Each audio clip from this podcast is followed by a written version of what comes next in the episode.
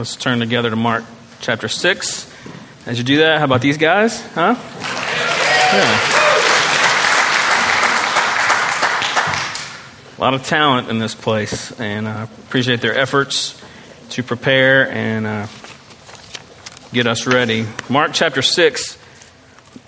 A while back, I started uh, a series through Mark, and um, then I got this phone call from this guy named Bruce and uh, that kind of changed the sermon series for a little while. We need to get ready to come over here and merge together. And now that we've been together for a bit and we're into the semester, I like to just pick up uh, where I left off. And so, if you were a previous Sherwood member and you want to podcast the first five chapters, you know we have that there. We're going to jump right into chapter six and um, just kind of take off running. So, most of this semester together, we're just going to go story by story, uh, starting here in chapter 6 and just going one thing at a time to look at the life of Jesus, to look at what he has for us uh, in these stories. And so, let me, let me read the text for this morning, starting in verse 1. He went away from there and came to his hometown, and his disciples followed him. And on the Sabbath, he began to teach in the synagogue. And many who heard him were astonished, saying, Where did this man get these things? What's the wisdom given to him? How are such mighty works done by his hands? Is not this the carpenter, the son of Mary, and brother of James, and Joseph, and Judas, and Simon? Are not his sisters here with us? And they took offense at him. And Jesus said to them, A prophet is not without honor, except in his hometown and among his relatives and his own household. And how could he, uh, and he could do no mighty work there, except that he laid his hands on a few sick people and healed them. And he marveled because of their unbelief.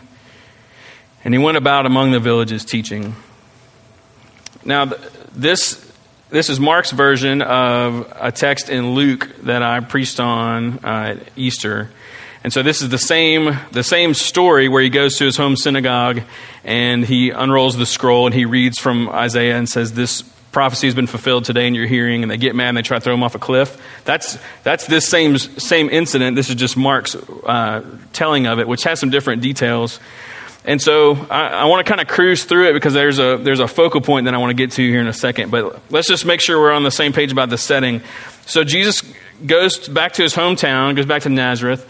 Uh, this was not a trip to see family because it says that his disciples went with him. So if his disciples were with him, that meant he was coming in his capacity as a rabbi. He was coming to teach. Uh, if he was just going to see family, he would have told the disciples to stay put and he would go by himself. And so he comes and, uh, as was his custom, goes to synagogue and they recognize him as a rabbi, ask him to teach. And so, just like the, the account in Luke, it starts off pretty positive. Like, if you look at verse 2, um, says on Sabbath he began to teach in the synagogue, and many heard him and were astonished, saying, Where did this man get these things? What is the wisdom given to him? How are such mighty works done by his hands? It starts off really good. And, and then it shifts in verse 3. It starts to get a little more like, and this is, this is derogatory uh, in, a, in in a way that maybe we wouldn't pick up on reading in, in English and not being Jewish. It says, Is not this the carpenter, the son of Mary and brother of James and Joseph and Judas and Simon, and aren't his sisters with us? What they're they were kind of taking some, They're kind of like, well, this guy, like he's the carpenter, right? Like he's the, like that word is used in uh, like across Greek literature to, to talk about cra- like craftsmen, like really skilled laborers. Uh, they're like, isn't that the guy that we bring all our broken stuff to and he knows how to fix it? Like, isn't that, that's him, right? He looks, he looks a little older, but I think that's him. Um, isn't he like a working class guy? You know, like he's not, like rabbis were not known for being hard workers, you know, so they're like, uh, isn't he like more like sandpaper hands than like uh, aloe vera hands? You know, like, um, like isn't he like a roughneck? What is this? Why would why would a why would the carpenter suddenly have all this spiritual wisdom. Isn't that for the rabbis? Who does he think he is? And then they, they say, uh, isn't, isn't that the son of Mary? Now, and we, we would pick up on that, like, yeah, Mary's mom, okay. But back then, they always referred to you by your father's name. And so to leave out Joseph on purpose is a bit of a cheap shot at the uh, illegitimacy of his birth, the questionable nature uh, around this, all those circumstances, because um, Jesus, you know, being conceived by the Holy Spirit, all that, that kind of stuff. And so there's a little bit of controversy around his birth. And so that was kind of a, like a, a really passive aggressive jab at his upbringing. So they're like, uh, who's this guy think he is? I mean, he's, he's, a, he's a craftsman, and uh, his family lineage is quite questionable. And now he's going to come in here and tell us all these things about the kingdom of God. He's going to come in and tell us that he is the Messiah. I don't think, I don't think so. It says they took offense at him. That word offense, like that in, in the Greek, uh, that's where we get our word scandal from. It's what is ref- referred to like when you set a trap for an animal like that the spring mechanism like that's the like that's the same word here for uh, like for take offense at him. That's the same word as that thing. That's it, they were ensnared by this. They were they were entrapped by that. They couldn't get past this hang up about who this guy is and about his past and his upbringing and his family and here he is saying all this stuff and so then it says they took offense at him uh, this was more than just like they didn't like what he was saying they got really focused on the messenger and they couldn't get past the messenger to hear the message that was being given. The very words of life he's bringing to them. And they were like, Yeah, I don't really think I trust you very much because of your background. And so this is happening. And so Jesus says to them, um, look in verse, sorry, I'm getting my notes confused. Um, in verse 4. Jesus said to them, a prophet is not without honor except in his hometown and among his relatives and in his own household. Now he's kind of saying, like, look, this is pretty common. And if you if you look at the Old Testament prophets, they they struggled in their homes hometowns as well. This is kind of a known thing. Um, and he's sort of telling them, hey, look, the relational tension among people, it's hard to get past. Especially in your hometown where they, they think they know you, they think they know everything about you. They think they know your family, they think they know whatever. And so he's not really like shrugging it off necessarily, but he's definitely like, look, I, this, this thing that's happening is not that surprising. The, sin has like pitted us against each other as people. We are not trusting of anyone ever. And so Jesus was like, yeah, it's, it's harder in your hometown to get a hearing. A prophet uh, elsewhere, like you can, you can be honored in different places, but you will not be honored in your hometown. It's normal. And then this, this is where I really want to focus in on. Not that all that stuff isn't interesting and fascinating and important, because it is, but for this morning, I want to zero in on this next part. Verse 5. And he could do no mighty work there, except that he laid his hands on a few sick people and healed them. And he marveled because of their unbelief. That's what I want to focus on. I want to look at the relationship between God's activity and human faith. let's just let's just leave that, that verse up there. He could do no good, no mighty work there except lay his hands on a few people. He marveled because of their lack, because of their unbelief. Now, this doesn't mean that he was unable to do it. Like this, this wasn't like a kryptonite moment where like he really wanted to, but he just like could not do it. He wasn't handcuffed. The, the power hadn't gone out of him. He wasn't like, what's going on here? Like he, this was, this was more of a could not, um, because, well, this exposes the true nature of God's work among us. Exposes the fact that God works in tandem with us. His power and our faith work together. And so he could not because without faith, there's nothing to work with. Let me back up and say, and say that again because I really I've struggled a lot with this this sermon, not because I don't believe it, but it's it's hard to it's hard to to articulate it in such a way. And so let me say it say it again. This isn't saying that he could not do it, like was unable to do it. saying that this isn't this is not how it works. That God works in tandem with us. His power works with our faith, and when faith is not coming to the table, God is, has nothing to work with. Now, human nature makes us want to reduce this down to a formula. Like this, this verse, this, this concept. Really, we really like rules, we like boundaries, and we like to know how things work. Even people who say they don't like rules and don't like boundaries, they like rules, they like boundaries. We all like to know how things work. And religion, especially some like Christian denominations, have reduced this down into like a formula. And it, you may, it may sound familiar to you. Or sometimes they'll say, well, if you have faith, God will heal you. If you don't have faith, God will not heal you. It's like, okay, so you're not getting healed? Okay, that means you don't have enough faith. You need to have more faith so you can be healed. Oh, you were healed? Oh, you must have had a lot of faith. See, we, we want it to be, we want to become this, this equation. We want it to be this, this thing that we can control and understand and set into motion or stop from being into motion. And that makes, basically makes us God, which we really like to do because we think we're awesome at it. And Jesus is saying, no, that's not, not really how it works, but we'll get to that in a second. But it's such a dangerous thing to try to make it into a formula, some sort of system. It leads to really bad theology. And we hear it all the time. It's like, oh, so you're not getting your way? Well, then you must not have enough faith. Just believe enough and you'll get your way. If you, like, if you tithe, you'll get rich. And oh, so you've been tithing, you're not rich yet? Well, you must not have enough faith then. So keep tithing maybe a little more than you have been, but you really need to increase your faith because if you're, if you're tithing without faith, it's not really going to work. So keep, the, we want the money to keep coming in. And the faith part, that's on you, man. I'm sorry, you know. It becomes really dangerous. And this is where the prosperity gospel, this is where they get really get like, like into the human mind because, because they present this formula to you. And so you have these churches where they'll take three offerings in a service, or people walk down the middle of the service and throw their money on the stage. You know, don't do that here uh, please. Uh, and, and it's just the, this idea that, that we can control God's activity with us by all these kinds of things. And, and you just got to get the formula right.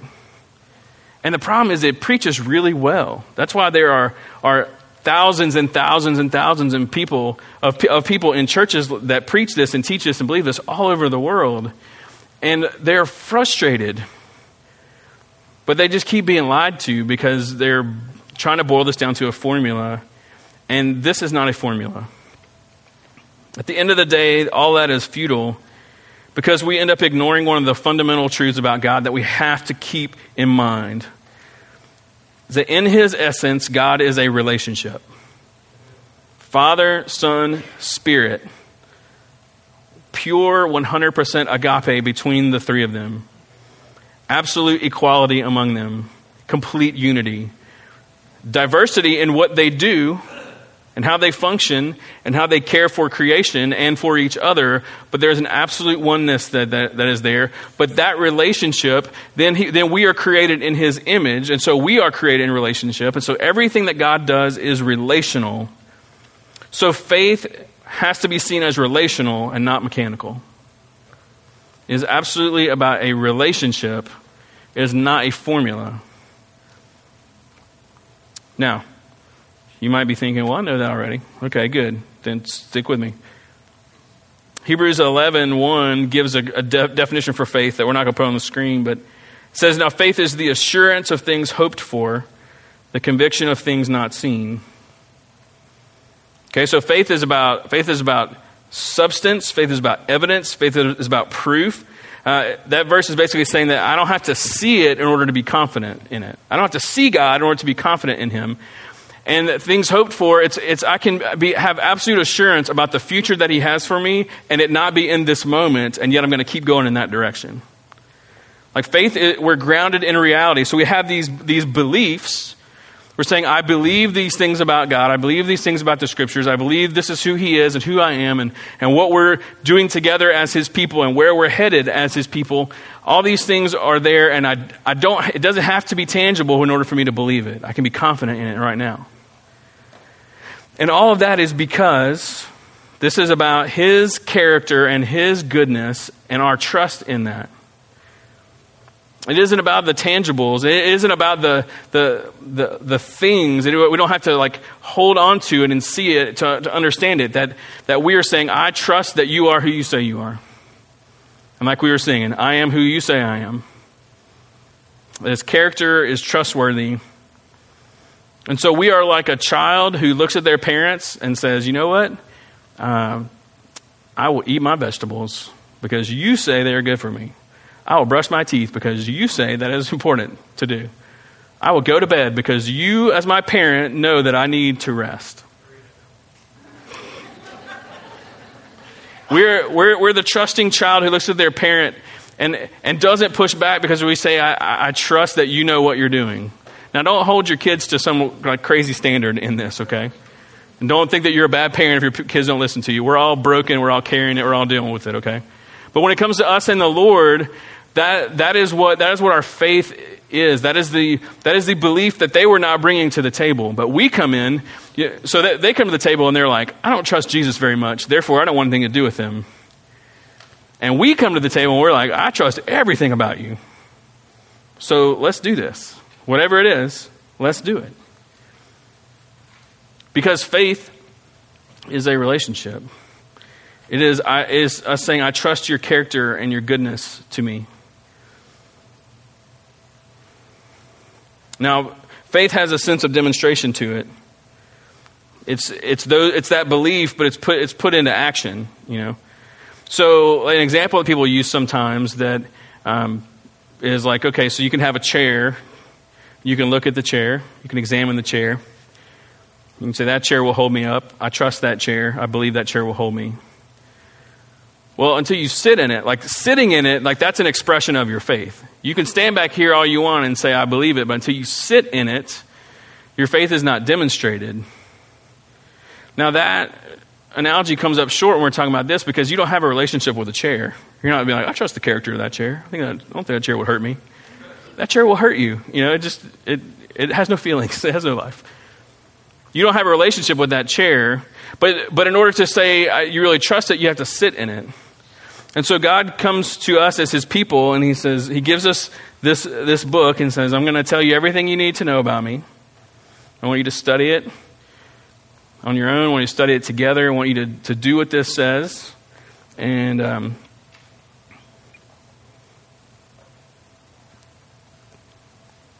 I'll know that you trust me when you do that. Jesus says, Go, when you pray, go into your room, close your door, pray to your Father who's unseen. So, like, prayer is this demonstration of our faith. I don't see you, but I, I, I am confident that you are there. This book is not always easy to understand, but it, these are the very words of life. And so I'm going to study it. You say to ask and to seek and to knock, and so I'm going to persist with you and be honest with you about what, like, like where I am and what I, what I need, what I'm hoping for in my life. I, am going to I'm going to do those things, even, even down to the tithe. Like the tithe is this incredible demonstration of faith where you're saying, uh, the first 10% of what comes in, or 10% or more, is going to the church. And I believe that you will provide with the remaining money that's there, that you'll help meet my needs and the needs of other people. Is this demonstration of our faith? And so here we are. Uh, we, we, he's given us these tangible ways to not only like grow and and mature and deepen and walk together and all this kind of stuff, but he's given us these tangible ways to, to in essence, sit in the chair to show him this isn't just a belief that I'm keeping internally, that I'm kind of half in, half out on. Uh, I believe you wholeheartedly. So here's my time. Here is my uh, like this is this is my money. These are my gifts. These are all the ways. These are demonstrations that I believe you are who you say you are. It is in that relationship, in bringing that faith to the table, that God has something to work with He's working in tandem with us. He's like, yes, I can work with this. And even in the intangibles, like, like there are times when, when you don't have, like, I don't know, you open the Bible, that's tangible. You pray, that's tangible. You tithe, that's tangible. And then there are times when the only expression of faith is just you and Him, and you're like, I'm just open handed with, with this situation. There's nothing more I can do. You just got to know my heart. And we express that to Him. And all these things that He has given us, these are ways that we demonstrate our faith. And when we put all these things into practice, we show Him that we trust His character and His goodness. And we give Him a heart that's humble and He can work with it. The people in the synagogue that day, they just, they just didn't trust Him. for whatever their reasons were. They're like, ah, I don't really trust you very much. And they missed, on, missed out on the mighty acts of God. I think we have to learn from them. They fell into a trap. They got ensnared in some sort of set of beliefs that caused them to not trust the Lord. What we have to do is either not fall into the trap or help get or get have some help getting out of that trap. Because there are times when we struggle to trust him too. And that's a that's a real like part of it's a part of walking through life. Sometimes it's easy to trust him when things are good and it's a little bit harder when things get difficult. And so how do we like how do we apply this this idea that God is working in tandem with our faith that we that we have the that faith is relational? It is I love you I trust you you love me. Um, like it's it's relational it's not mechanical. How do we how do what do we do with that? How do we apply this? Well the, I have uh, one two three three let's say three things real quick. The first one is that the emphasis cannot be on the outcome it has to be on our faith. Like the emphasis in this whole situation can't be on, uh, it can't, we can't focus on whether we get our way or not. Because that's really up to the Lord, you know. What we can do, though, is we can dig into what we bring to the table. So if it's, in, if it's two things working in tandem, it's His mighty work and our faith, we tend to focus on the mighty work and say, Are you doing what I want you to do or not? Am I getting my way or am I not getting my way? And that can be a, a, pure statement or an impure statement. Sometimes it's like, I really just, this is what I want. Please do this, you know? And other times we can be kind of demanding about it. But the focal point for us, like the emphasis in terms of like uh, this, like how am I processing my way through this thing? It can't just be where is is he doing what I want or is he not doing what I want? For us, we have to say, am I bringing a like a faith filled heart and mind to the table or not? Like, am I bringing him something that he then can work with? Or not. And so, in your own life, when you're thinking about it, it's very healthy to ask, seek, knock, bring your needs to Him, tell Him, cast your burdens on Him, tell Him what you want. That's great. But you cannot ignore the fact that you are bringing a, a heart that either trusts Him or doesn't trust Him, or it's kind of a mixture of the two. So,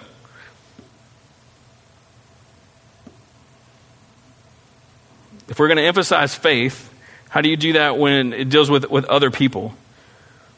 When you're praying for someone else's healing, someone else's restoration, someone else's recovery, someone else, uh, someone else's salvation, it could be anything.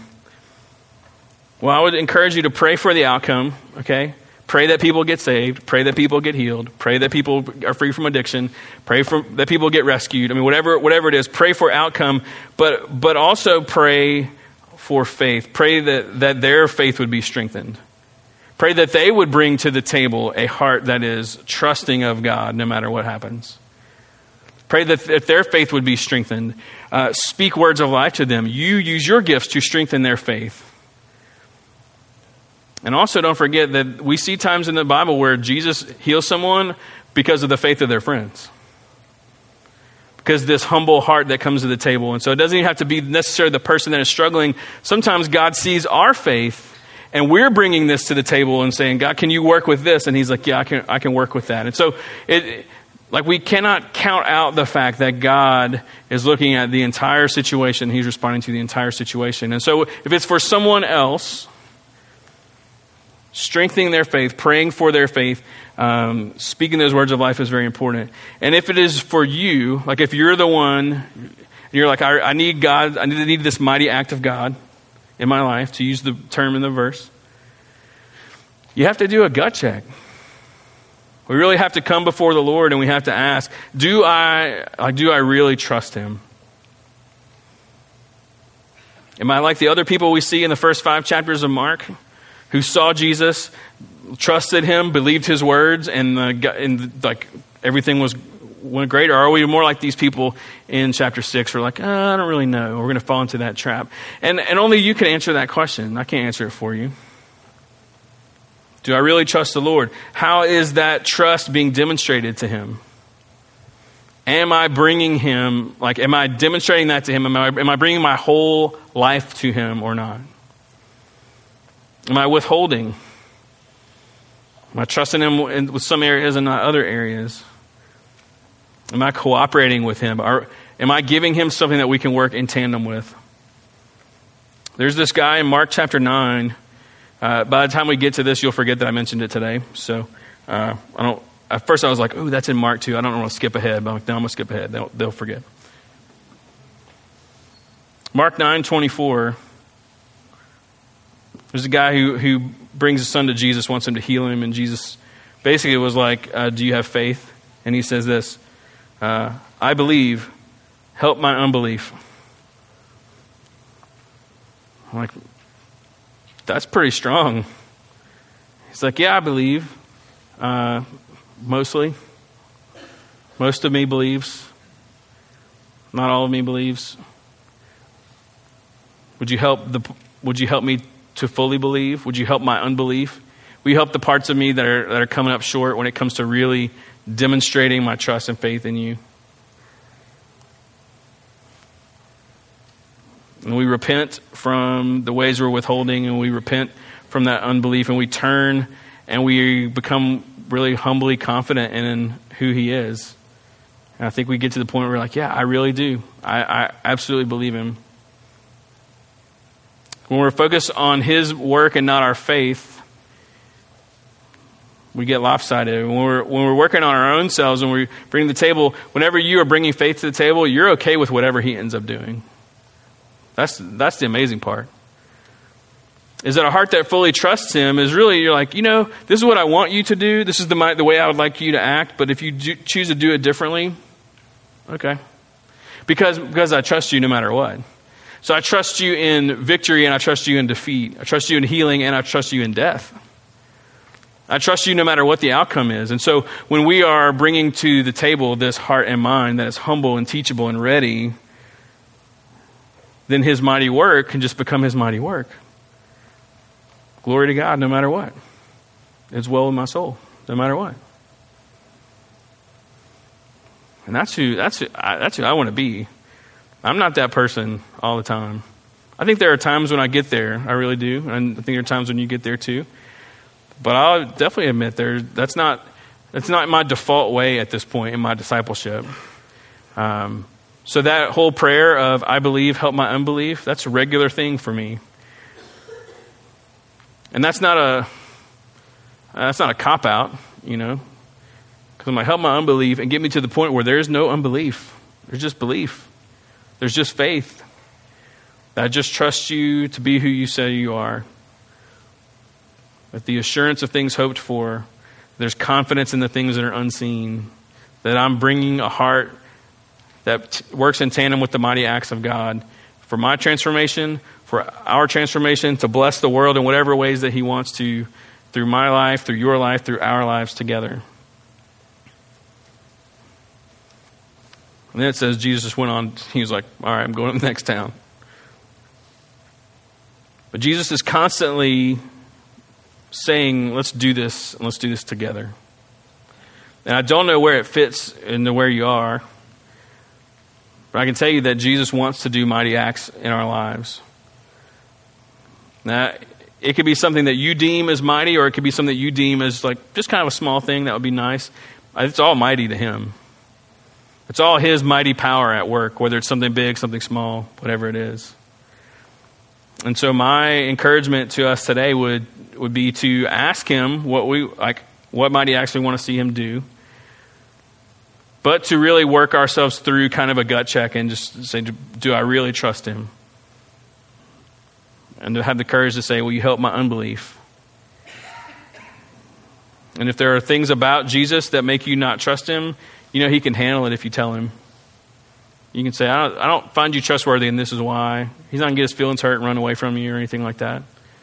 Um, he would still, like, you say, okay, come closer and tell me more. That's what he does with us. And so in our response time, you know, like the, there's kind of four different things that we do. And if you're here every week and you kind of hear us go through this cadence, don't, you know, don't let it be too routine. Because every Sunday, really, you have, you have to come before the Lord and say, how, how do I feel led to respond right now? What's the response that's going to express that faith to the Lord the most?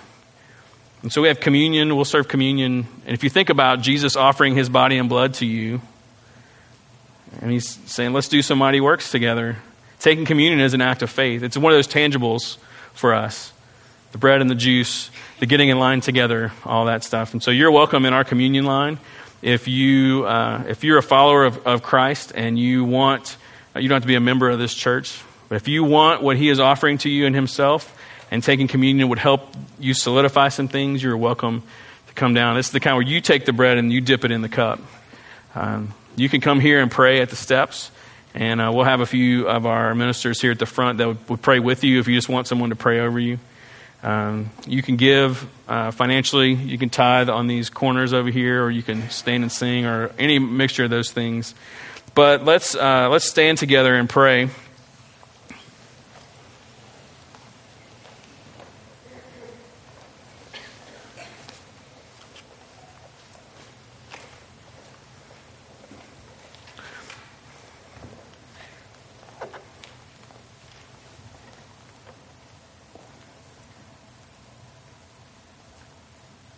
God, I'm thankful that uh, we have passages like this, and that we are able to to see the just that human side of Jesus, um, to be reminded that he had a family, he had a hometown, he had a reputation, uh, that he um, was rejected and knew how to deal with it,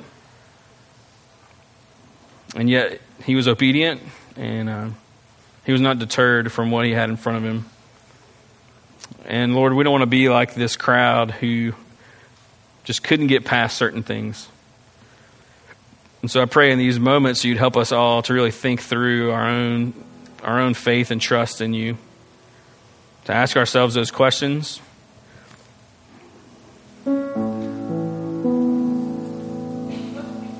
that the man in Mark 9 that his words would not be forgotten, especially if that's helpful to anyone here.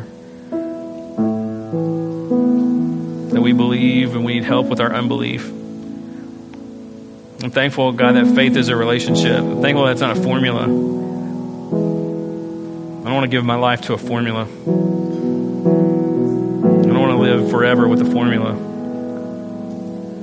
This is just an expression of our love and trust to you. And so as we respond in these different ways, would you help connect the dots? Help us to do business with you and whatever, whatever that means for us, that we can be ready to, um, to leave this place full and um, with everything intact that you want for us. We love you and pray this in your name. Amen.